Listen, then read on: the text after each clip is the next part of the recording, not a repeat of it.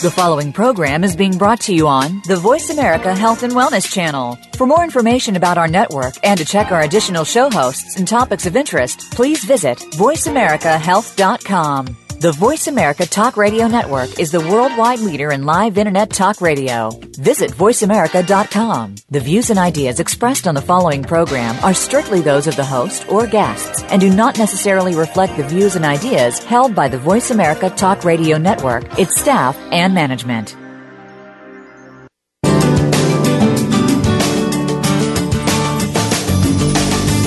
Welcome to Born to be Breastfed with your host, Marie Biancuzzo. Our program aims to help you bust through the breastfeeding myths and ensure you and your baby enjoy the breastfeeding journey. Over the next hour, we'll help you figure out how to overcome the obstacles you might encounter and how to incorporate breastfeeding into your busy life. Now, here is your host, Marie Biancuzzo. Welcome, everyone. Welcome and Happy New Year. I'm Marie Biancuzzo, your host for Born to be Breastfed on the Voice America Network. Thank you so much for joining me. I don't know where you are, but I'm going to clue you in. I am at my mother's house south of Rochester, New York, where it's going to be about zero degrees either tonight or tomorrow. And yet I feel pretty warm and cozy because I'm home, okay? I'm home. And I am very, very glad to be able to spend this time with you. I'm just having a really great week. I hope you are too. We're going to have a really great show today, and that's because I'm going to get to talk about something that I really enjoy talking about. I'm sure you've lived long enough to know that I am not the only person out there who teaches breastfeeding at the national or international level. Uh, I'm certainly not, but I'm one of the few, and actually probably the only one that I can think of off the bat, who has enough labor and delivery experience so that I really feel like I can talk to you about some labor and delivery issues in a way where I can really kind of make it like real for you. And that's because I have helped I, I, cannot imagine how many women I've helped to labor and how many things I've seen where sometimes breastfeeding kind of goes down the tubes after the labor experience. And in fact, I'll share with you just one little small thing, which is I never grew up saying, Ooh, I want to be a breastfeeding guru. Not at all. Not even close. I actually wanted to be a hotshot labor and delivery nurse. I don't think I ever really achieved that. but uh, I think I've certainly been able to make some impact on breastfeeding babies. But interestingly enough, it came out of my labor and delivery experience, where I found that in fact, sometimes women would say, um, is it okay if, if I breastfeed him now? Oh, yeah, sure. Uh, oh, gee, were you waiting for me to tell you it was okay? But yeah, it is. It's okay. Go to it. And uh, I remember that I had a really like epiphany one night where there was this woman who it was really really hot and the air conditioning apparently wasn't working. And she had everything off absolutely there, she did not have a stitch left on her. She was hot i was hot everybody was hot in there. But lo and behold when she got the baby the baby was rooting all around and rooting all around and rooting all around. And I thought, I don't know anything about this breastfeeding stuff, but it just seems to me like there's the nipple, there's the baby. How about what would happen if we hooked them up together? And it was really a great learning experience for me that this baby just sort of did what babies do naturally, and so did she. And I just kind of like stood and watched. This is the way it's supposed to be, folks. And so tonight, what I'm going to talk with you about is some things that are actually sort of not the way it's supposed to be. So listen up while I talk to you about what are sort of my 10 big bugaboos of labor and delivery, sort of that the, either the during labor part or the immediately after delivery part. Let me start with IV fluids and specifically IV bolusing, what we nurses would call bolusing. Bolusing involves giving a big sort of hunk of fluid, almost always associated with uh, epidural anesthesia. Now, just cut me a break. I'm going to talk about epidural anesthesia in a minute. But where I want to go with this is that when women are getting their epidurals, they also get their bolus of fluid, and the fluid keeps coming, obviously.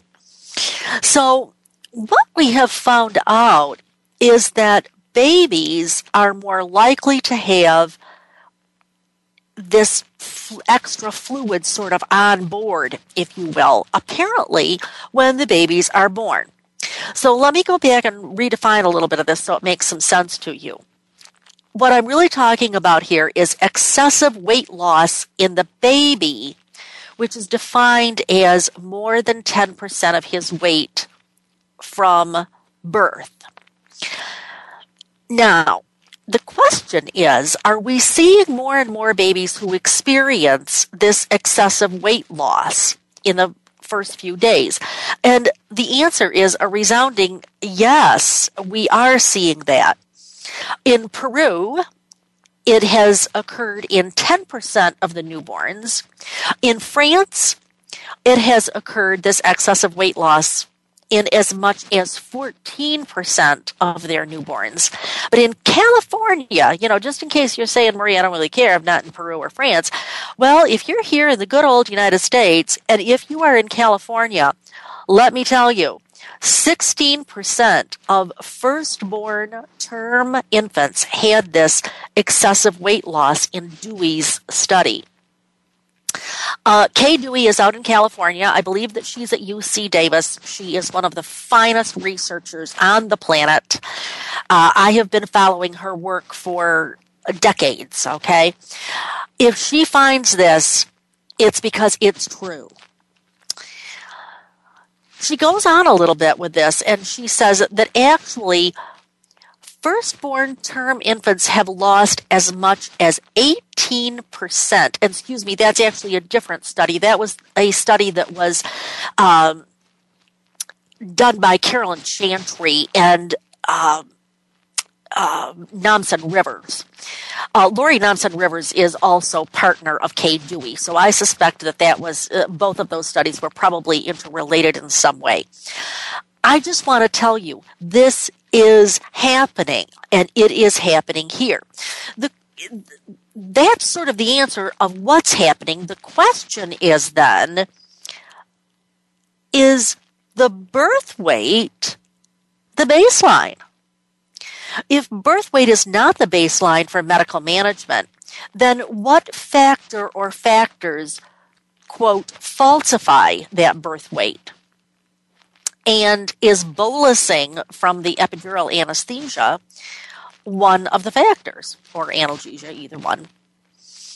There's way too much to go into here, but the, the short answer is uh, probably. Excessive weight loss in the newborn appears to be related to the amount of fluid intake that the mother has during labor. So then, does this extra maternal fluid affect the neonatal weight? Um, apparently, yes. The uh, more than 10% weight loss at three days of age can be predicted if two conditions are present. The first is the amount of fluid that the mother gets per hour.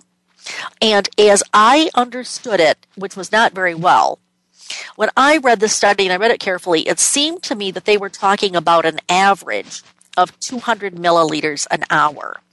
Now, that doesn't necessarily mean that they got the 200 mils in the hour. I couldn't really determine that. So let me be real clear that I'm not stating that as a fact. My guess would be that it was probably they figured that in along with the bolus and that's what it averaged out to. And it's also possible I didn't understand it correctly. In any event, they, they were saying that if you have this excessive uh, fluid in the mother, the risk ratio for excessive weight loss in the newborn is more than tripled. More than tripled. And I'm not just making this up, all right? This came out of the study by, um, I believe that was, I know it was, it was Carolyn Chantry's study. Okay. The second factor was delayed onset of lactogenesis. That is, lactogenesis is the what most of us would just call the coming in of milk. I'm always hesitant to use that term because that always sort of implies that the milk wasn't there in the first place. Actually, the colostrum has been there for several weeks, but you know what I mean. When the milk really becomes abundant. Uh, so, greater than 72 hours after birth seems to be associated with this. Um, I think that we really need to look at this excessive weight loss in the first few days, which may be attributable to the drug that the mother has had, okay? It may be because of depressed neural behavior and hence less suckling. Or it may be due to the extra fluid, quote, on board, or both. But the excessive weight loss has been documented. And again, I am telling you, these are just excellent, excellent researchers. And intravenous opiates for labor pain may interfere with the newborn reflexes to seek the breast and to root and suckle within that first hour after birth. Now, that's not necessarily the fluid issue, okay? Although it could be related. And that I just gave you, that information was based on Nissen's study and also, uh, the person whose name I never can pronounce, but I believe it's Ron Yo, uh, uh, and they are colleagues with Nissen. These people run superb high level studies. I try to never miss one of their studies. So anyway, this is like this piece of information that you just may not know about, but this extra fluid uh, that is on board with the mother can contribute to what seems like an excessive weight loss afterwards. Now, whatever you do, please don't say Marie said. Nobody really cares what Marie said. I am telling you, this is what the studies have said. Very, very interesting. So, one of the things that you have to ask yourself is where does all of this fit in with, okay, then am I is Marie saying that an epidural is a bad thing because if you have an epidural you have to have the extra fluid? I'm not necessarily saying that. Let me be real eager to tell you. I have seen some women labor in a way that I walk out of the room and I think to myself, not for five minutes could I endure that, and she's endured that for five hours or six hours or however long. Uh, I'm not necessarily saying that a medicated birth is the end of the, the world or a bad decision, okay?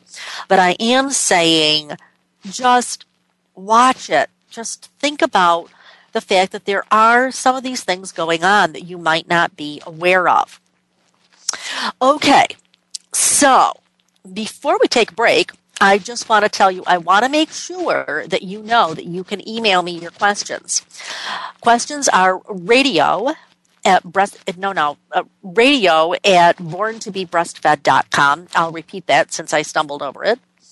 It's radio at borntobebreastfed.com. I will be happy to take your questions. I might even get to them when I'm on the air if we don't have too much going.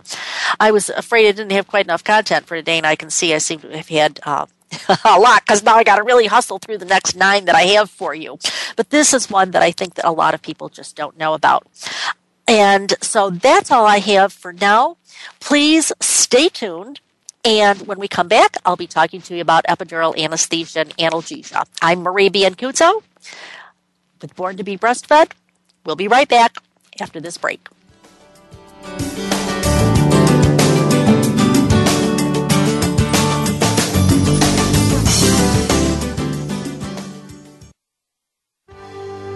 Your life, your health, your network. You're listening to Voice America Health and Wellness. Breastfeeding Outlook, owned and operated by Marie Biancuzzo, is America's premier provider of breastfeeding education. If you're a nurse, lactation consultant, dietitian, midwife, physician, doula, or other professional, Breastfeeding Outlook is your source for CERPs, nursing contact hours, and CEUs to meet your certification or licensure requirements in all 50 states.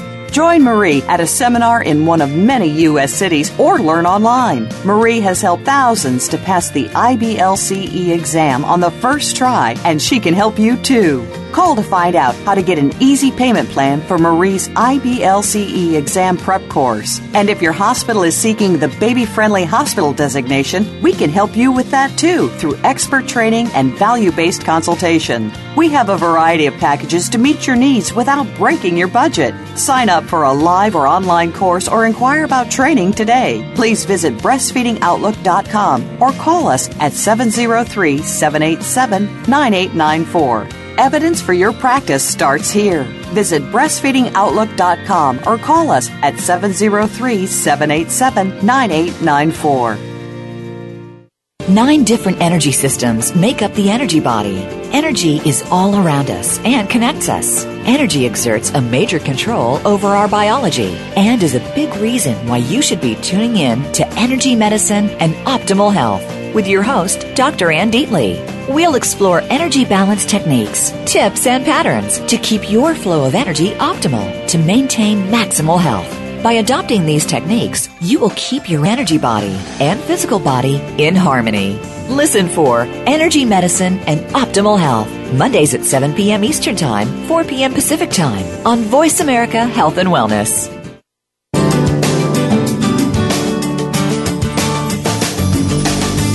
You're listening to Born to be Breastfed.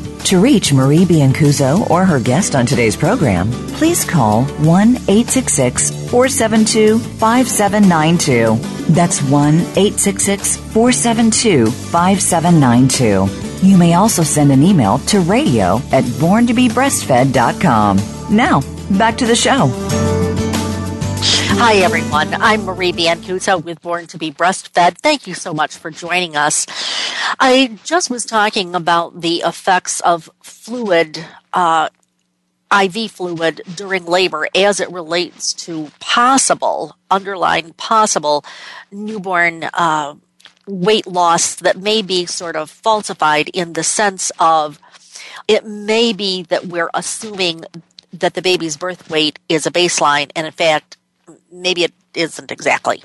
So then, of course, what I did was say to you, usually this goes with epidural anesthesia. And so I'm going to talk just a teeny bit about epidural anesthesia. And you know, I could just talk for like eons about this, but I'll try to just pull a few things together.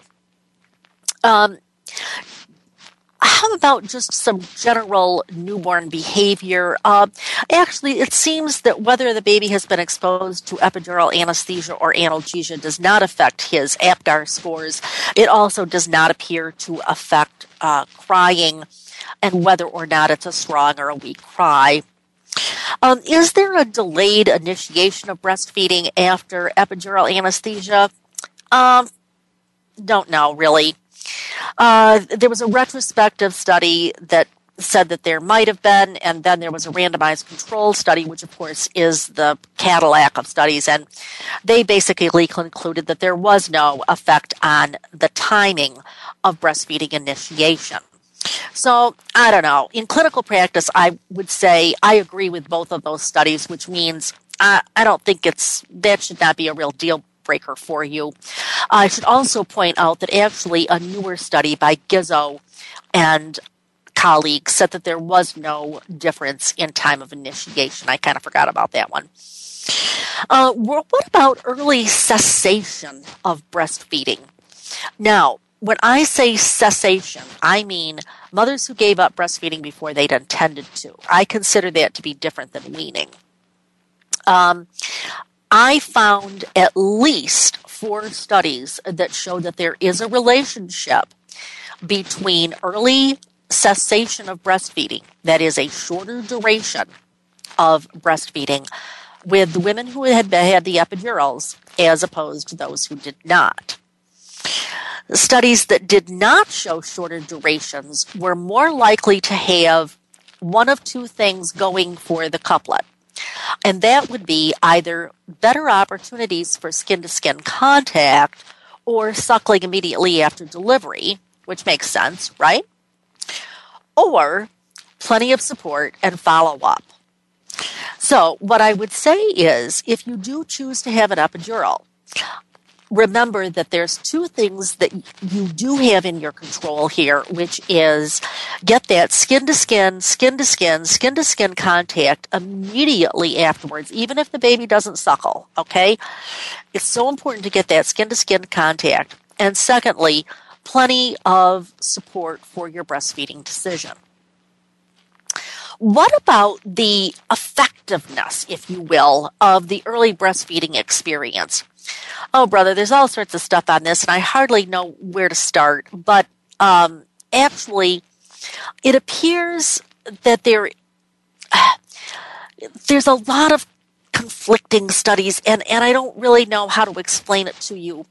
Uh, certainly, in one, what we saw was that significantly fewer babies suckled within the first four hours of life if their mothers had had the epidural analgesia administered uh, during labor. But then a 2011 study uh, showed that there was very little difference in suckling effectiveness between the epidural and the non epidural groups. Uh, I really hate to break it to you, but we're never going to get the answer on this as definitive. We're never going to be able to say it's cause and effect because there's so many of these factors that are like everything kind of gets mixed up. It's really hard to just separate out one thing. What about formula supplementation? And, and, and, by the way, back to the effectiveness of the early breastfeeding experience, I would just tell you in my personal experience of taking care of women, sometimes when there is no other reason that I can think of for why their babies aren't suckling well, sometimes the only thing I can think of is they did have that epidural anesthesia or analgesia. So I don't know. I really don't. It's, I want you to make an informed decision. I guess that's kind of where I'm going with this. What about formula supplementation? Now, here's one of these dirty little secrets that most people don't talk about. If you look at the study by Baumgartner, you will see that the uh, babies were more likely to receive formula supplementation on the underline first day, even though there was a direct attempt to get the baby to the mother immediately after delivery. And if you look at Wiklund's study, you'll find that babies were more likely to receive supplementation at some point during the hospital stay. And fewer of those babies were fully breastfed at discharge. However, let me just say that this also gets complicated. What is it that the mothers would have chosen to do or not do? And uh, there's there's a lot of factors that feed into this.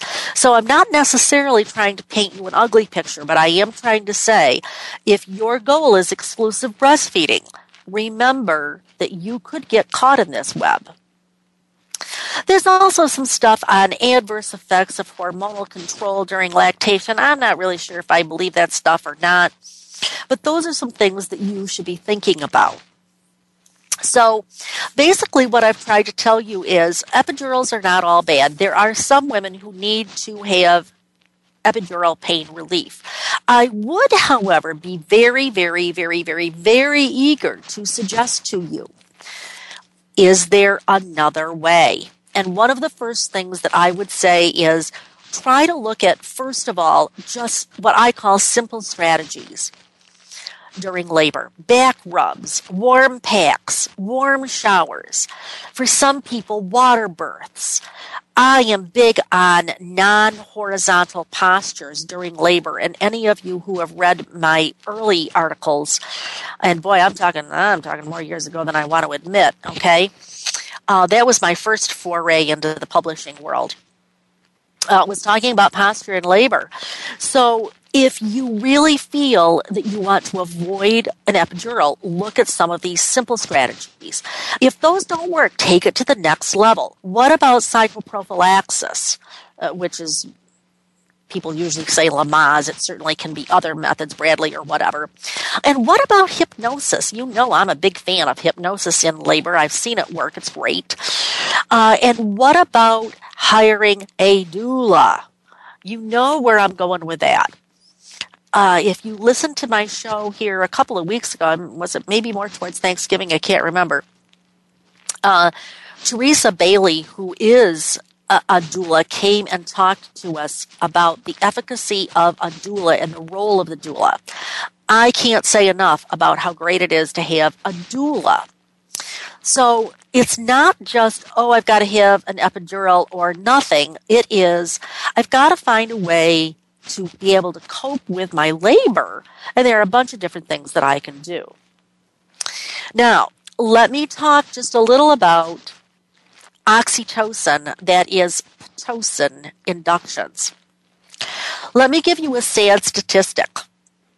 Induction of labor is the most common medical intervention associated with childbirth. This is a fact.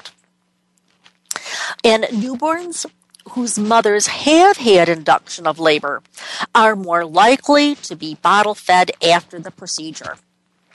And those that are initially breastfed are more likely to discontinue by three months. This is a really new study by Garcia Fortea. I hope I'm pronouncing uh, that name correctly. It's a study that uh, came out recently, and I think that that's interesting. In my experience, Pitocin inductions are brutal, and usually I like to say intervention begets intervention. So I think that may be why we're seeing some of these things. Now, understand that just because I say women who have this might also have that, I'm not necessarily implying that there's a cause and effect relationship. I'm saying there is a relationship, there is a correlation, there is an association, there is a linkage. Whether or not it's cause and effect gets a little bit hairier. However, uh, there's more to this bit about the oxytocin or Pitocin inductions. In addition to shortened duration of breastfeeding, there is some association between induction and postpartum depression. And that was just seen in a fairly recent study by Jonas and colleagues. So, as you might expect, women who are induced are more likely to experience epidural anesthesia. And why is that? That's because I'm there pitting her and she's screaming that she's got to have her epidural. And guess what? She really does because she's miserable. So I, I want to tell you, a Pitocin induction is doggone hard. It really, really is. So I, I don't want to say that it's bad. I want to say I've seen situations where it's absolutely necessary, but there are some possible effects that may go along with it. Uh, again, I don't want you to assume cause and effect here. Alrighty, I think that that's as much as I have to say about epidural anesthesia and Pitocin inductions. When we come back, I'm going to be talking about I'm going to talk just very, very little about cesarean delivery. And then I'm going to go on to what I would call noxious stimuli and the opposite of noxious stimuli, which is the effects of emotional and social support, which I've already alluded to. I'm Marie Biancuzzo with Born to be Breastfed. We'll be right back after this short break.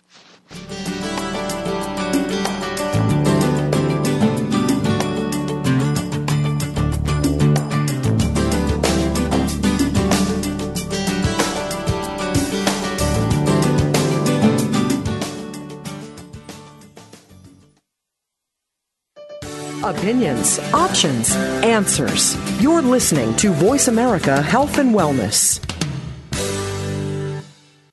Breastfeeding Outlook, owned and operated by Marie Biancuzzo, is America's premier provider of breastfeeding education. If you're a nurse, lactation consultant, dietitian, midwife, physician, doula, or other professional, Breastfeeding Outlook is your source for CERPs, nursing contact hours, and CEUs to meet your certification or licensure requirements in all 50 states. Join Marie at a seminar in one of many U.S. cities or learn online. Marie has helped thousands to pass the IBLCE exam on the first try, and she can help you too. Call to find out how to get an easy payment plan for Marie's IBLCE exam prep course. And if your hospital is seeking the baby friendly hospital designation, we can help you with that too through expert training and value based consultation. We have a variety of packages to meet your needs without breaking your budget. Sign up for a live or online course or inquire about training today. Please visit breastfeedingoutlook.com or call us at 703 787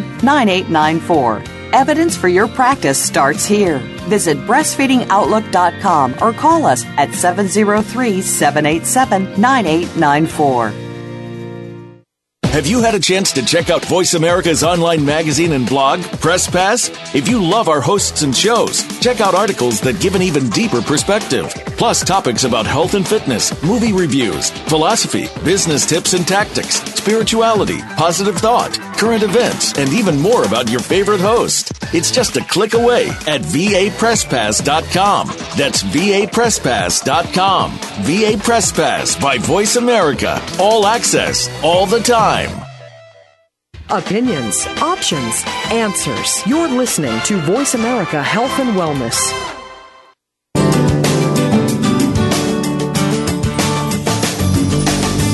You're listening to Born to be Breastfed.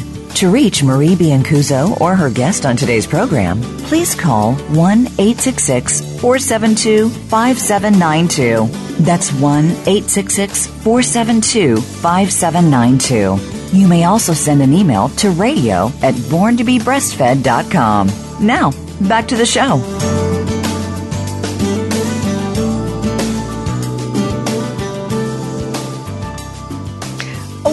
Hi, this is Marie Biancuzzo with Born to be Breastfed. I'm sorry, I wasn't paying attention there for a minute. Uh, you know, honestly, I was kind of daydreaming a little bit about going to San Diego, one of my favorite warm spots. I will be in San Diego in February. For those of you who are professionals and you're thinking about either getting your IBCLC credential or uh, recertifying one or the other, I'll be giving my basic course in sunny, bummy, lovely San Diego in February. I will also be giving my review course out there. And by the way, just FYI, I've built in like an extra day or two so that I can go out there and uh, I'm actually going to meet Jeff Gerstel out there, who is from the Voice America Network, and I'm really looking forward to that lunch. And I'm also looking forward to that balmy weather. Hope you are too. Hope you can join me now, before the break, I was just talking about some of these interventions, and I ended up with talking about Pitocin inductions, and then I said I would talk just briefly about cesareans. And the reason I'm going to talk briefly about cesareans is that I already did a whole show on cesareans.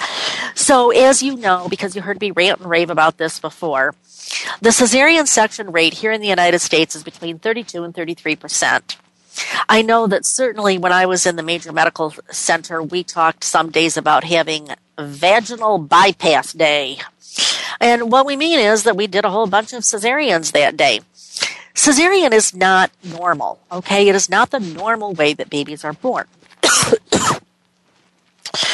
Infants who are born vaginally have compression of their chests before the birthing process, and that reduces the need for suctioning. Give me a minute and I'll talk about suctioning later.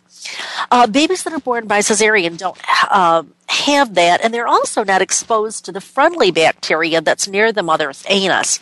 So obviously, this process of cesarean delivery results in, first of all, post op pain for the mother, and they require the mother's body to make those healing adaptations that would not be necessary with a vaginal birth. It does appear that women who have had a cesarean birth may initially have a little bit less volume, but honestly, they'll get just as much milk by the end of the week. So they may be just a day or two behind with getting the same amount that a mother, another mother might have. So don't sweat this a whole lot, but just remember if you're trying to avoid having a cesarean, hire a doula. There's a ton of literature around uh, the cesarean. And I would suggest to you that my show on cesareans and breastfeeding is in the archives. You might want to take a look at that. Okay, I want to move then to something that most people don't think about, and that is number five a non quiet, non secluded place to give birth. That's what we humans do. But actually, other mammals find a quiet, secluded place to give birth. In the United States, the vast majority of births occur in hospitals. And women, as well as the staff, okay, are in situations that are anything except quiet or secluded. You know, as early as 1997 that I can recall, the American Academy of Pediatrics identified excessive noise as a hazard for newborns. And yet, there is the noise, the bright lights, and other noxious stimuli. So, what I want to look at here just a little bit is the effects to the newborn. The fact of the matter is actually that, you know, the mother might find all of these routine practices difficult to, to deal with too.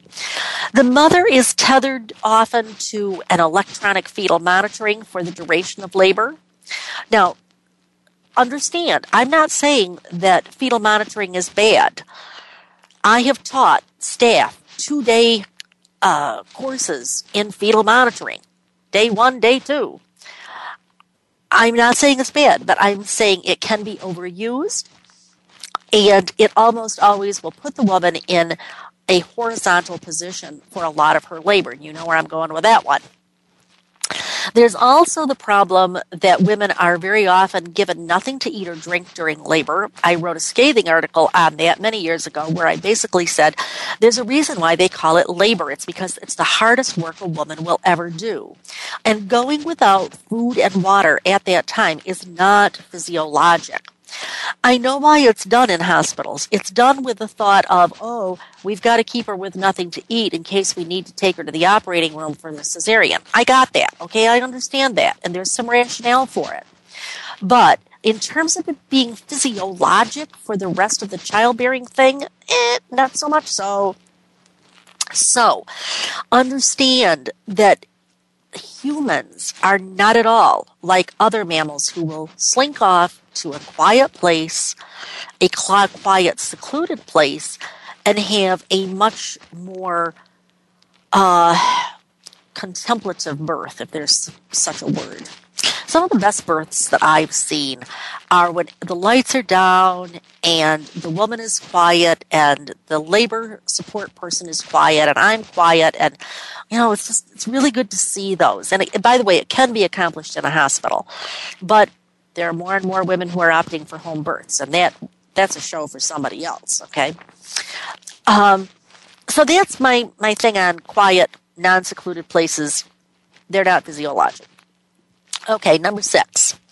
Lack of an effective emotional and social support is not a good thing during the labor and delivery process. Now, you know, for centuries, laboring women have been supported by other women. And oddly, we do have a number of, quote, older studies showing the efficacy of emotional support. But these studies seem to never really be on the radar of mainstream obstetrical healthcare teams. These are well done studies, and they are very unlikely to be repeated. Let me point out to you, for example, Hofmeyr's study. Now, Hofmeyr's study was a randomized control trial, kind of the, the Cadillac, if you will, of studies. And they showed that companionship in labor resulted in significantly less use of analgesia, that is, pain relievers, and women were more likely to be breastfeeding at six months. Hello, this study was done in 1991. Have you ever heard of it? Probably not.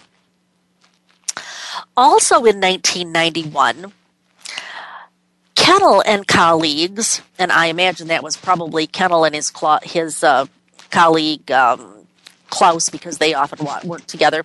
They looked at 412 women and they showed that continuous doula support reduced the risk of cesareans those that had the doula were uh, 8% of them had a cesarean as opposed to those who did not have the doula and for them it was 18% It also reduced the uh, likelihood of forceps and, anal- and epidural anesthesia for vaginal births. 7% versus 55%. Take a look at this study. As well as reduced the use of oxytocin, that is Pitocin inductions or augmentations, duration of labor, prolonged infant hospitalization, and maternal fever. Hello, we all need to be aware of this. And a number of other studies have shown positive effects of having a doula. Again, you want to go back and you want to listen to that uh, show that I did with Teresa just a bit ago.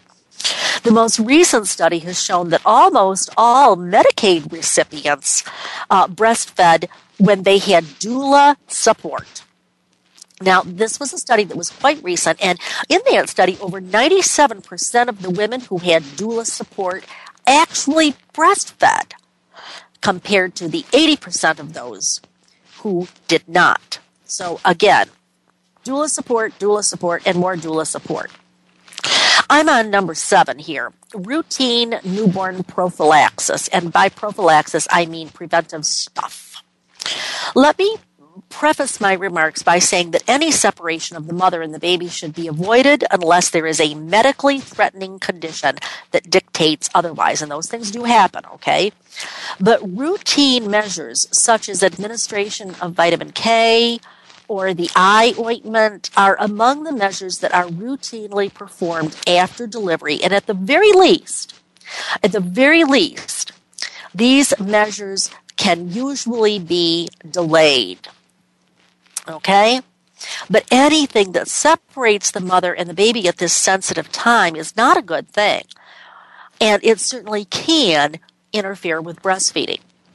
Now, I could give you a ton of stuff on vitamin K uh, and, and the options with that because there's a whole lot of stuff that that people don't know about that. I'm going to move along for just a minute, and if we get time at the end of the show, I'll go back and talk a little bit more about that. But there are options and you should be aware of them. I would like to refer you to an article at Medscape that I found extremely useful. And I will try to post that maybe on my website or Facebook or somewhere. Might even be able to tweet that out. Uh, the last thing I'd like to talk about before we go to the break is the stimulation or suctioning of newborn secretions. Now, again, this is more likely to happen if your baby was born by cesarean because generally some of those secretions kind of are are improved, if you will, because of the chest compression when the baby comes through the vaginal canal. So, pharyngeal stimulation can result in a lowered heart rate, and possible cardiac arrhythmias, laryngospasms, and disruption of what we call pre feeding behaviors. Now, again, that's not me talking, all right? That really came out of a real study, which I believe was by Lees and others in the, in the 80s, okay? But some people still don't know that. Now, Suction bulbs are uh, preferred to suctioning catheters, but even so, you really want to avoid that because they are noxious stimuli. And generally, tracheal suctioning should be performed only in very selected situations. So I would be the first to tell you, I've been there. I've seen these kids that really do, do need to have their mucus sucked out. There's no doubt about it. And I do agree that in some cases it is necessary, but it should not be always for every kid routinely, whether they need it or not. When we come back, we'll be finishing up. I'll be talking about delays in first feeding, tight swaddling, and then we'll finish up for the evening. I'm Marie Biancuzzo with Born to be Breastfed. We'll be right back right after this short break.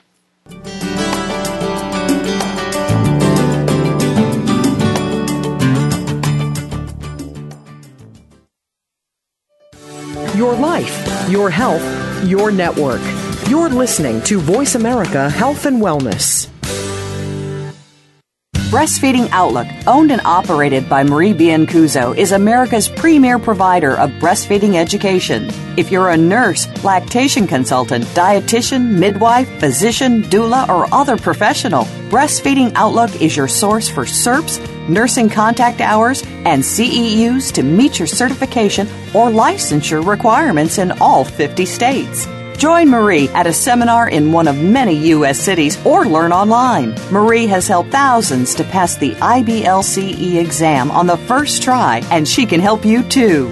Call to find out how to get an easy payment plan for Marie's IBLCE exam prep course. And if your hospital is seeking the baby friendly hospital designation, we can help you with that too through expert training and value based consultation. We have a variety of packages to meet your needs without breaking your budget. Sign up for a live or online course or inquire about training today. Please visit breastfeedingoutlook.com or call us at 703 787 9894. Evidence for your practice starts here. Visit breastfeedingoutlook.com or call us at 703 787 9894. We're making it easier to listen to the Voice America Talk Radio Network wherever you go. In addition to listening live, you can check out information about your favorite talk show hosts, discover new talk show personalities, add shows to your list of favorites, and listen to all our show archives on demand. All from your iPhone, Blackberry, or Android. Download it from the Apple App Store, Blackberry App World, or Android Market, and get ready to tune in. The Voice America mobile app, powered by AirKast.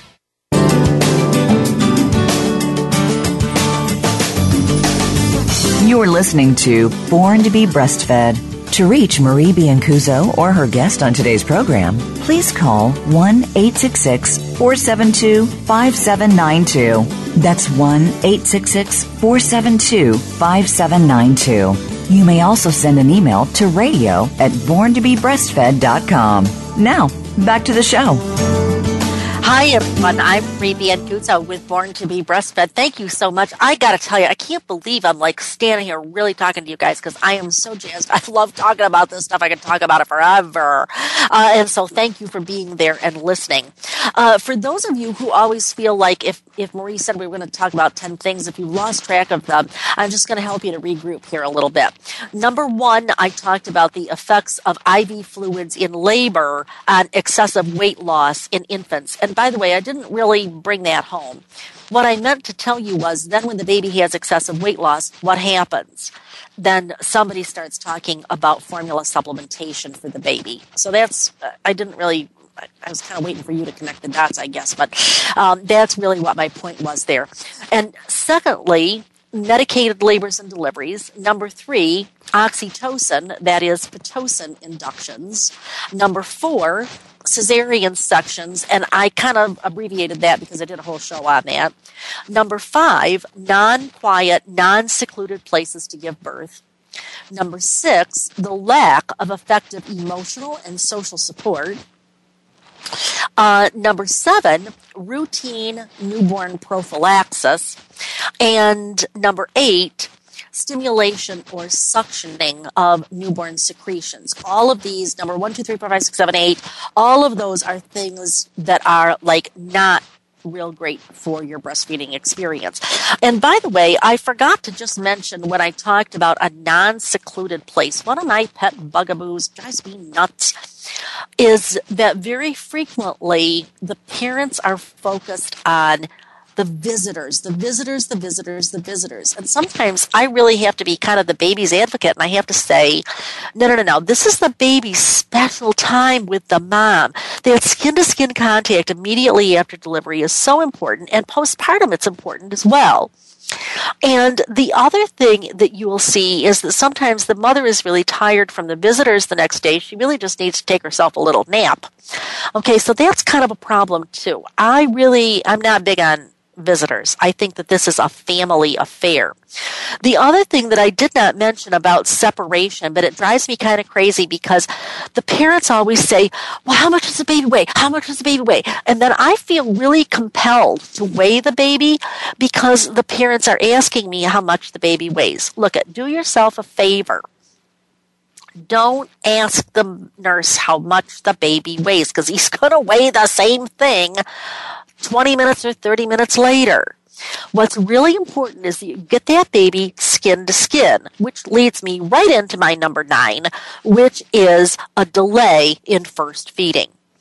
Delay in first feeding does occur, and there's usually one of three reasons. Number one reason is there is no policy or there's no even like a social norm at the hospital to encourage the first feeding immediately after birth. And by the way, I know you've probably heard me say it before, but my definition of a first feeding is that the baby gets up there and licks and nuzzles and tastes, and he doesn't necessarily need to make his jaws go up and down, okay? He doesn't necessarily need to take in any milk or any colostrum. He needs to have that experience. It's like he's putting in his order for the restaurant to deliver him food later. And that's okay. So, number one, there's no policy and maybe not even a social norm that the babies get to breast immediately after delivery. Number two, there is a policy, a norm, or an expectation. But the staff ignores this with a whole bunch of excuses for why it can't happen. Here's the one that drives me the craziest. Oh, I have to massage the patient's fundus. No, actually, you don't. If the baby is suckling, I will tell you that the fundus, the top part of the uterus, is going to clamp down more because of the baby suckling than it is because of you standing there massaging the uterus. Along with this, sometimes what I hear is, oh, um, I've got to take her vital signs. Okay, well, take her vital signs. Here's another one. Oh, I've got to take the baby's temperature. Okay, well, take his arm and put the thing under there, and there you go. You don't need to take the baby away from the mother. So, as a parent, you need to be an advocate for your baby for those kinds of things. And if you are a professional out there and you're listening to my voice, heed my words. These are things that we, uh, I, I like, I'm embarrassed at the hundreds of times I'm sure I've done that, okay? I have said those words. I have done those assessments. I have taken those babies away. I have, and I'm, I'm embarrassed. It's because I didn't know any better. But after I knew better, it was different. And for those of you that the nurse did take your baby away, please cut her a break. She probably didn't know any better, okay? Uh, the tenth one that I want to talk to you about is tight swaddling or bundling.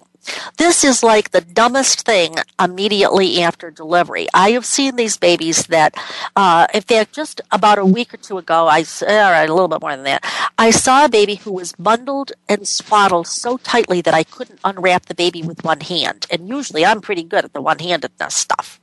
Okay, this is not the way babies are supposed to be breastfeeding. You wonder why they don't suckle. It's because they're wrapped up too tight get them skin to skin. Then take the blanket and wrap up the mother and the baby. Sorry, mothers, I just got to like not talking to you. Now I can feel myself talking to my colleagues. But anyway, ask the nurse to do that. Again, be an advocate for your baby, be an advocate for yourself. Tight swaddling is the opposite of skin to skin contact, and I will tell you that it does not, repeat, does not facilitate breastfeeding. It just doesn't. Okay, then. I think that I went down my whole list of 10 things, and then I'm going to just give you like the last five or so, just in case I talked too fast the first time. The last five were a non quiet, non secluded place to give birth, lack of effective emotional and social support. Number seven was routine newborn prophylaxis. Number eight is stimulation or suctioning uh, with newborn secretions.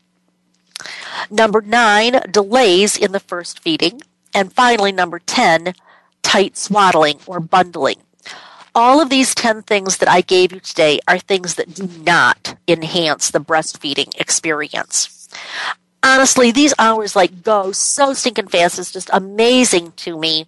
But I want to thank all of you for being here. It's all the time that we have today. I really, really enjoy uh, doing Born to be Breastfed. I would like to remind all of you who are professionals out there if you really can't join me in Orlando or San Diego or Atlanta or any of the other places that I'm going to soon be this spring, understand we have got review packages, we've got learn it the first time packages, we've got stuff that is online. If you want to do an all online program, we've got that. Uh, if you want to see me in person, I'll be happy to shake your hand. Make sure you introduce yourself to me. And I think that uh, beyond that, I would just say that if you are interested in professional continuing education about breastfeeding and lactation, remember, I'm your source for evidence based practice and education on the web and sometimes in your city. And again, visit my website. It's borntobebreastfed.com. Or for those of you who are on the professional track, you can do breastfeedingoutlook.com. You're going to get to me either way. It doesn't matter. I'm Marie Biancuzzo, and I promise I'll help you to cut through the myths and clarify the facts about breastfeeding next Monday, same time, same channel, and coming up in a future show, I'm going to talk about the hospital practices in the postpartum period, the way I did today in the labor period. In the meanwhile, remember, your baby was born to be breastfed. Hope you have a great week. Thanks so much for coming.